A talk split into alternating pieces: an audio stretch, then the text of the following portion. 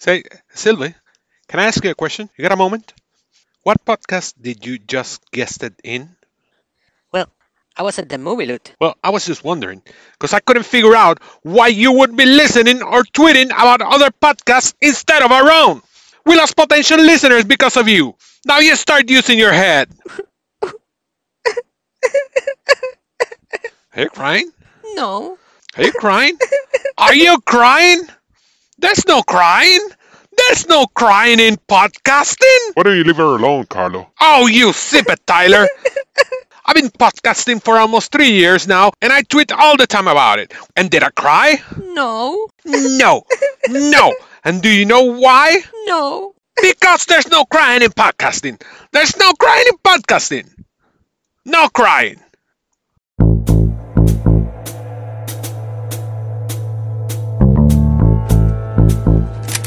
You got five seconds to tell me where you buried the loot.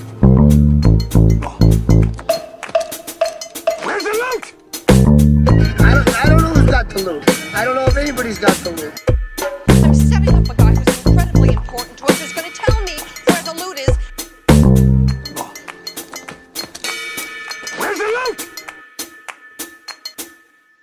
Hello, looters! Welcome to the Movie Loot, the podcast where we share the best, greatest, most entertaining, and/or weirdest film loot you could find. My name is Carlo, and we'll be sharing the loot today. This is episode 70, the September loot. And September was an interesting month, to say the least, because as some of you know, I live in Puerto Rico and we were hit by Hurricane Fiona towards the middle of the month. Other parts of the island suffered a lot of damages and floods, but as far as me and my family, we were okay, except for power. We were without power for a little over a week, I think, which pretty much threw my podcast schedule out of whack. So that's what we're talking about September now. And that's also why episode 69, the women's loot, came out in the start of October instead of, well, September, as was planned. But anyway, on that episode, me and my friend Sylvie talked a lot about female directors and a lot of the great work they're doing in Hollywood, but also on the film industry as a whole. I had a great time chatting with Sylvie, and in case you were wondering that intro was fake, she did tweet about the episode and I didn't make her cry. But anyway, that episode quickly entered our top 10 best opening weeks. So thanks to everybody for listening and thanks to Sylvie for the time. Some of the feedback we got from that episode, my friend Keram at K Maliki Sanchez said, Congrats on another great episode, Carlo. Through thick and thin, you continue to create a wonderful resource for learning, reflection, and discovery. And I thank Keram for his support and the kind words, but like I told him, he's part of this because he's been a past guest twice, and he's always been a contributor to the show with his feedback. He also said, I totally lost the connection that Campion was Sweetie, but of course, Thistle Press, referring to our friend Melody Owen, who mentioned it as one of her favorite female directed films. And speaking of Melody Owen, she added, Sweetie, landmark movie, one of those movies that are like, oh, this is what a movie can be. Melody Owen also mentioned director Kelly Reichardt, which, like I told her on Twitter, we really didn't get into, but at least Sylvie gave a quick shout out to First Cow as her favorite film from that year. There's so many talented women we could have gotten into, but there's not enough time, and that's considering that this is, as of now, the longest episode of the movie loot, so we tried to cover as much as we could. Amy at AmyCat1979 said, Oh, fun, can't wait to listen to this one. Amy, I hope you did listen to it and I hope you enjoyed it. Paul at Paul and Nicolas said, Great episode, and Sylvie's insights and personal picks were fire. Darren Lumber from Nostalgia Cast said, I can wait to listen to this. I am always, always interested in hearing opinions and viewpoints that are different from my own. Peter Loves Movies at Peter in London, UK said, Great podcast, very interesting. And finally, our friend Andres from the Latin Jukebox, always supporting us, said, Just listen to the women's loot from my friend Carlo at the Movie Loot. Great episode. The Power of the Dog is one of my favorite movies, a great conversation, and a great set of recommendations. A must listen. As usual, thanks to Andres for his non stop support. He's a champion, and you gotta listen to the Latin Jukebox. Before that, we had the birthday loot where I talk about the films I saw during my birthday month of August, and we also had special episode 13 dedicated to a scene from Alfred Hitchcock's Psycho. And speaking of Alfred Hitchcock, we recently had writer Tony Lee Moral for our Hitchcock loot. Tony is releasing his newest book, The Young Alfred Hitchcock's Movie Making Masterclass, this month, so if you're a fan of the Master of Suspense, make sure you check Tony's book. If you haven't listened to our episode with him, The Hitchcock Loot, then do it because he offers some tidbits from the book and I can't wait to check it out myself. But let's talk movies. And again, because of the issues we had in September with hurricanes and blackouts, I decided to turn September into yet another short film month. I've really dived into short films this year like no other year before, but that's what was more manageable with the time. And also, it's fun to dive into that niche category of films. So, September, I ended up seeing 17 films, and 9 of them were shorts, so more than half. So, let's go! Freebies So, the first film I want to talk about is a documentary that I brought up in my previous episode, The Women's Loot, and the documentary is called Be Natural The Untold Story of Alice Guy Blaché. It is directed by Pamela B. Green and it chronicles the career of pioneer filmmaker Guy Blaché from 1895 to her death and beyond. Like we mentioned in the Women's Loot, Guy Blaché's contributions to cinema were mostly forgotten or dismissed until recently, so the documentary is trying to correct that by highlighting all the ways that she was innovating and trailblazing since cinema started. I thought it was a great documentary. The visuals are very appealing and accessible, which is understandable since Green's main job is as a title designer, so the visuals are very easy to follow and streamlined in how she shows the chronological course of events. It was one of the main things that caught my eye, aside of the relevance of the story, of course. The documentary includes lots of interviews with filmmakers like Agnes Varda, Martin Scorsese, Peter Bogdanovich, Ava DuVernay, Patty Jenkins, as well as archivists and historians, and Alice Guy herself in a 1960s interview. The narration from Jodie Foster is also very effective and well handled. I really recommend this documentary to any cinephile, and maybe more people knowing about Guy Blaché's work can help move forward to a more inclusive environment where women can have as much opportunities as men. And speaking of early female directors, I also saw a 1913 short film from Lois Weber called Suspense. This was recommended by Sylvie, and it follows the events at a family house after a woman is left alone with her baby while her husband goes to work. When a vagrant sneaks into the house and threatens the woman, the husband has to make the impossible to try to get to his house in time. This was an impressive short for many reasons. From a technical standpoint, it features numerous creative shots and inventive takes that I wouldn't have thought were possible this early in the history of cinema. Remember, this is 1913. From a triple split screen to a neatly choreographed car chase, but aside from that, I really love how the short manages to deliver what the title says suspense, tension, as we go back and forth between the husband desperate to get to his family and the tramp as he approaches them. I really didn't expect to be so on edge, but that goes to prove how timeless movies can be. If you're a fan of silent films, I definitely recommend it. A film from Pedro Almodovar. Pedro Almodovar was born in September 25, so my intention was to finally watch something from him. I've only seen Bad Education and it was a long time ago. So when I found out he had released a couple of short films, I thought one, it works with my time, and two, it might be a good way to ease myself into his filmography. So I saw two Almodovar shorts. The first one is called La Concejala Antropófaga or The Cannibalistic Counselor, and it's a sort of a spin off of a character from Almodovar's Broken Embraces, which again I haven't seen. The character is Chon, played by Carmen Machi, and as the story goes, Almodovar was so pleased with her performance in Broken Embraces that he went and wrote her monologue for this short in one day. When he got back to the Broken Embraces set the next day, they shot this. So I don't know how the short plays into the narrative of the film because I haven't seen it, but I don't think it's necessary. Chon is a counselor that enjoys giving in to her desires and talking about them. Now, I don't know much about Almodovar, but I do know Machi from her lead role in a hilarious Spanish sitcom called Aida, and she brings that same energy to this short, which is just a sort of a quirky and funny ramble of her, but she's great. But aside from Machi and the script, I really like the way Almodovar framed his shots and how he used colors in everything from the clothes, the set decoration, and the whole mise en scene which is something that also played into the other Almodovar short film I saw, which was The Human Voice from 2020. This one stars Tilda Swinton as a sort of neglected wife or lover as she's walking around an apartment that's obviously a stage, they're not hiding that, and she's apparently dealing with a breakup. So the short pretty much features her alone having some cathartic moments of frustration and anger, after which she receives a call from a man who we never see or listen, and she goes on to talk with him for the rest of the short through a series of emotional ups and downs. Even though there are 10 years between them, there are some similarities between this and La Concejala Antropófaga because both feature extensive monologues from one actress who Almodovar lets run wild with. And Swinton totally owns it as she makes the most out of every sentence and inflection. So, two shorts that definitely piqued my interest in other Almodovar films, so I'm definitely gonna have to check more of his stuff. A film with a punctuation symbol on its title. National Punctuation Day was September 24, so I wanted to check a film with a punctuation symbol in its title. So I went with one that I've seen dozens of times, and that's What's Opera Doc. This is one of the most popular animated shorts from Merrie Melodies, so I'm sure that most of you have seen it. But it follows the familiar setup of Elmer Fudd chasing Bugs Bunny while parodying various operas from 19th century composer Richard Wagner, along with storms, earthquakes, an overweight horse, and some ballet.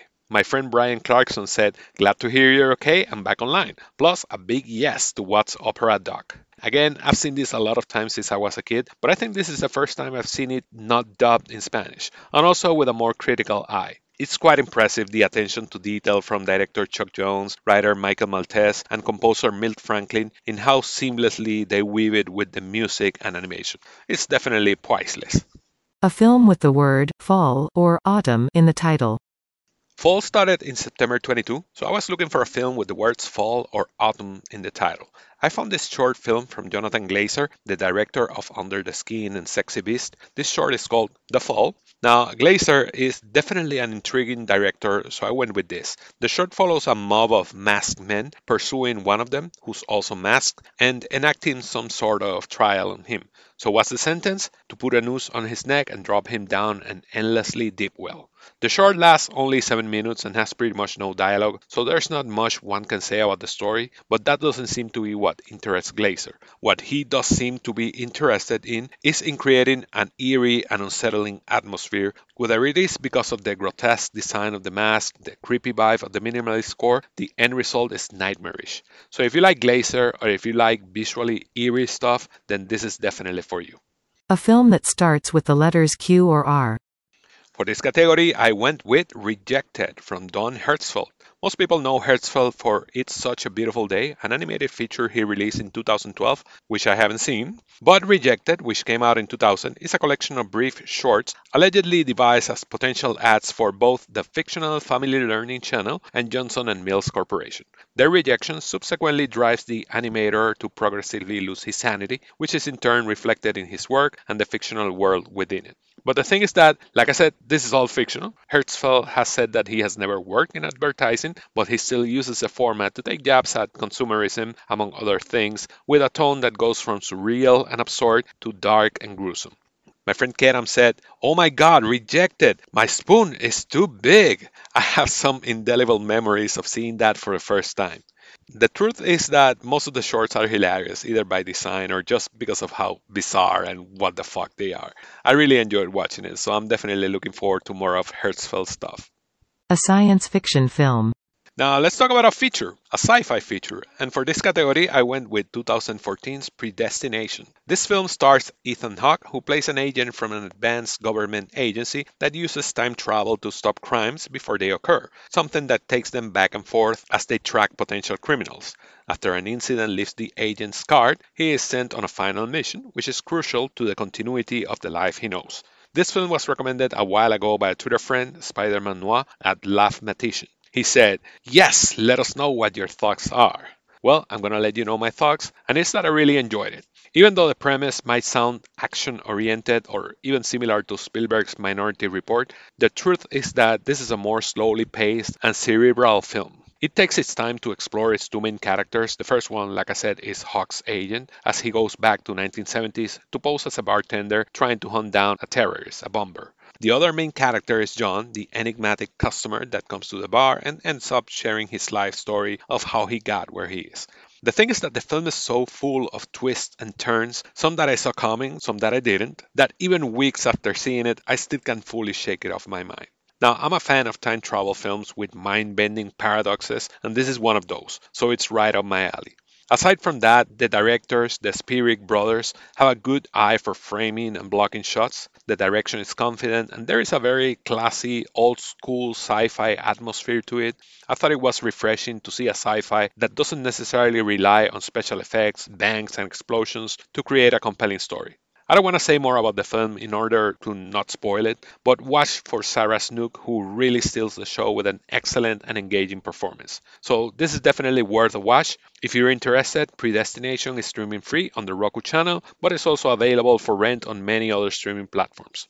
A film from the They Shoot Pictures, Don't They 1000 Greatest Films list whose ranking includes the number 9. For this category, I went with number 984 on that list, and that is The Thing from Another World. This is the original 1951 film that will later be remade by John Carpenter into the more popular The Thing. I'm a huge fan of that one, so I had been meaning to catch up with this for a long time, and I finally did. The Thing from Another World follows a U.S. Air Force crew sent to investigate an unusual aircraft that crashes at the North Pole. Along with a crashed UFO, they find an advanced but dangerous alien that feeds on blood, forcing Captain Patrick Henry, played by Kenneth Tobey, and his men to stop it.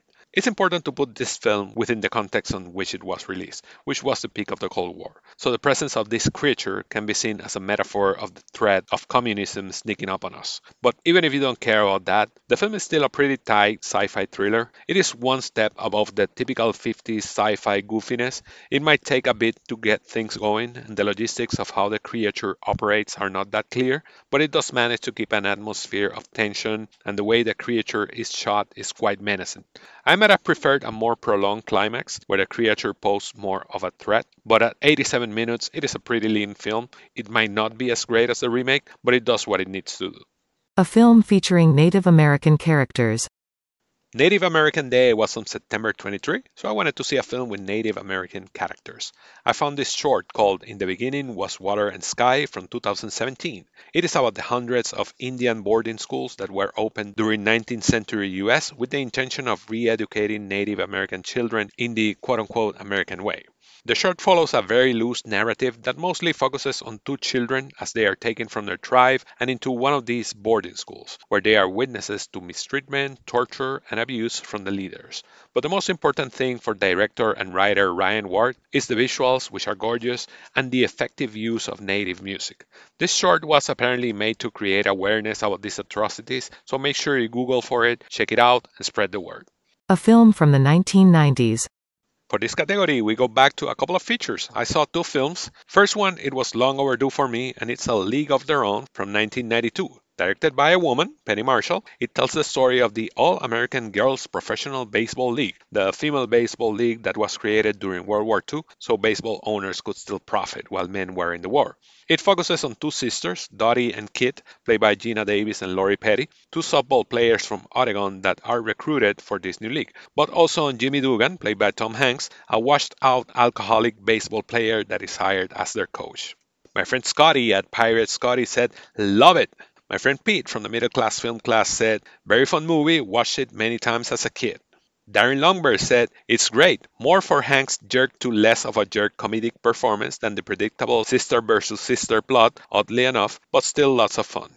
And I agree, Hanks and also Davis are excellent, but the conflict between the sisters feels a bit half baked. The film is also bookended by two segments set in present time as the now old players meet to commemorate their achievements, but I don't think these two bits were executed as well as the body of the film. Putting that aside, the film is indeed a lot of fun and very enjoyable.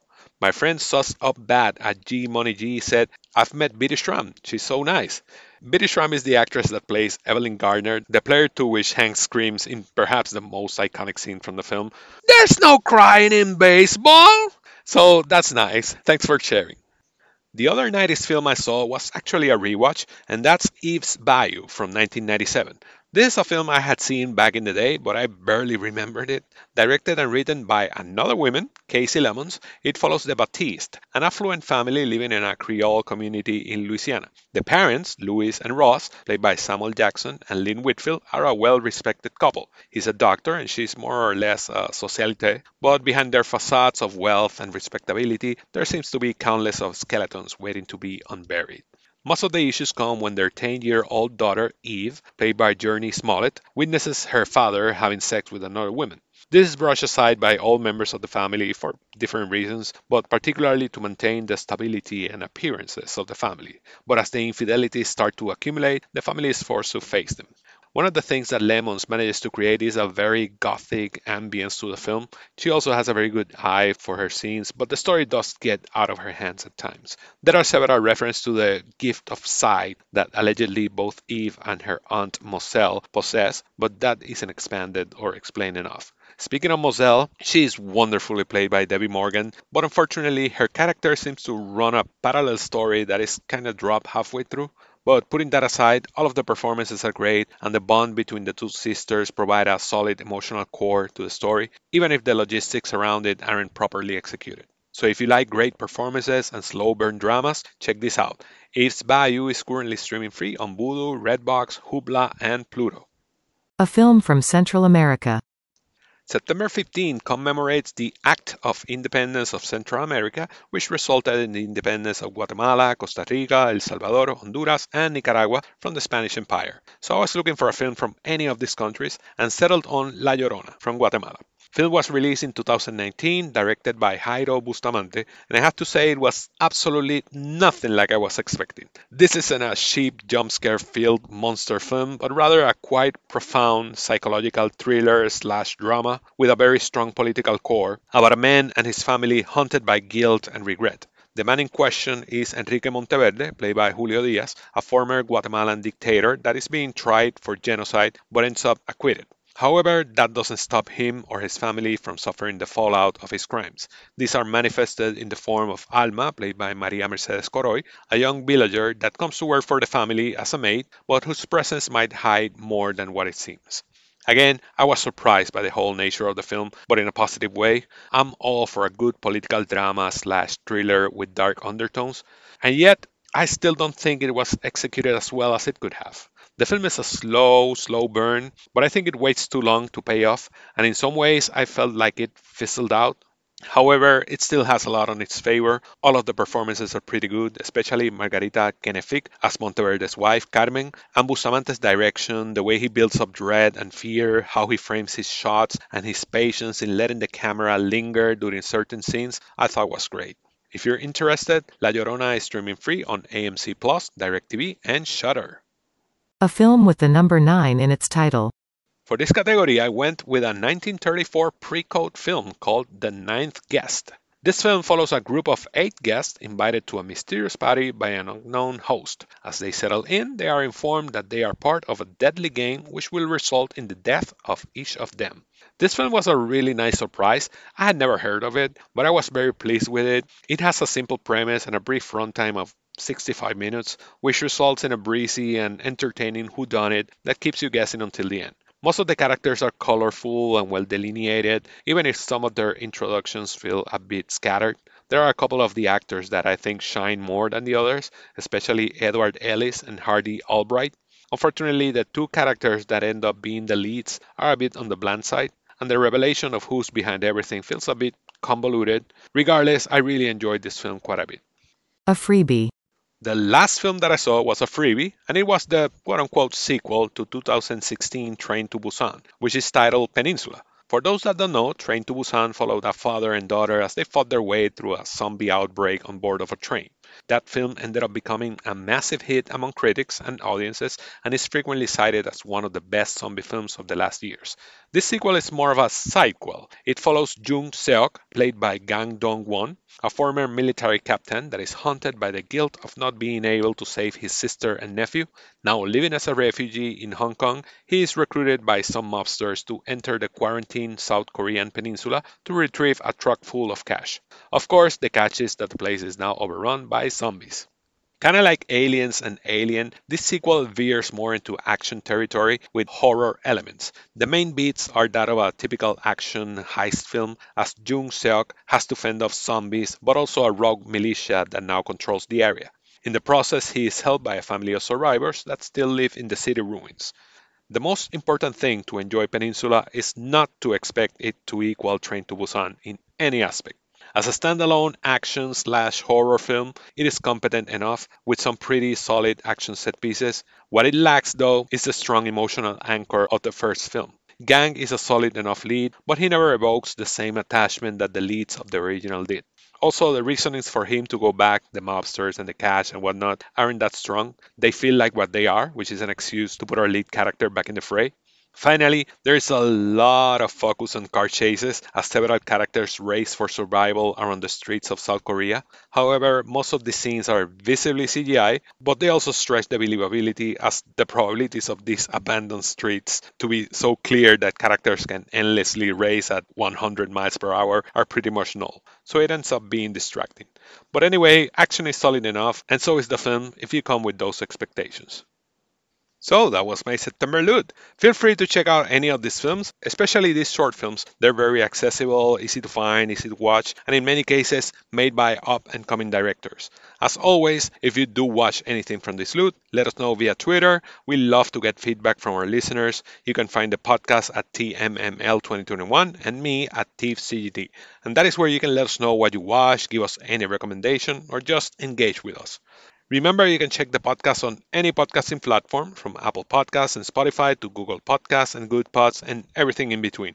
If you're listening on Apple Podcasts or Spotify or Good Pods, any of these platforms that allows you to rate the show or leave a review, feel free to do so. And stay tuned for our next shows. We have a couple of great ones in store now that October is on the way, so stay tuned.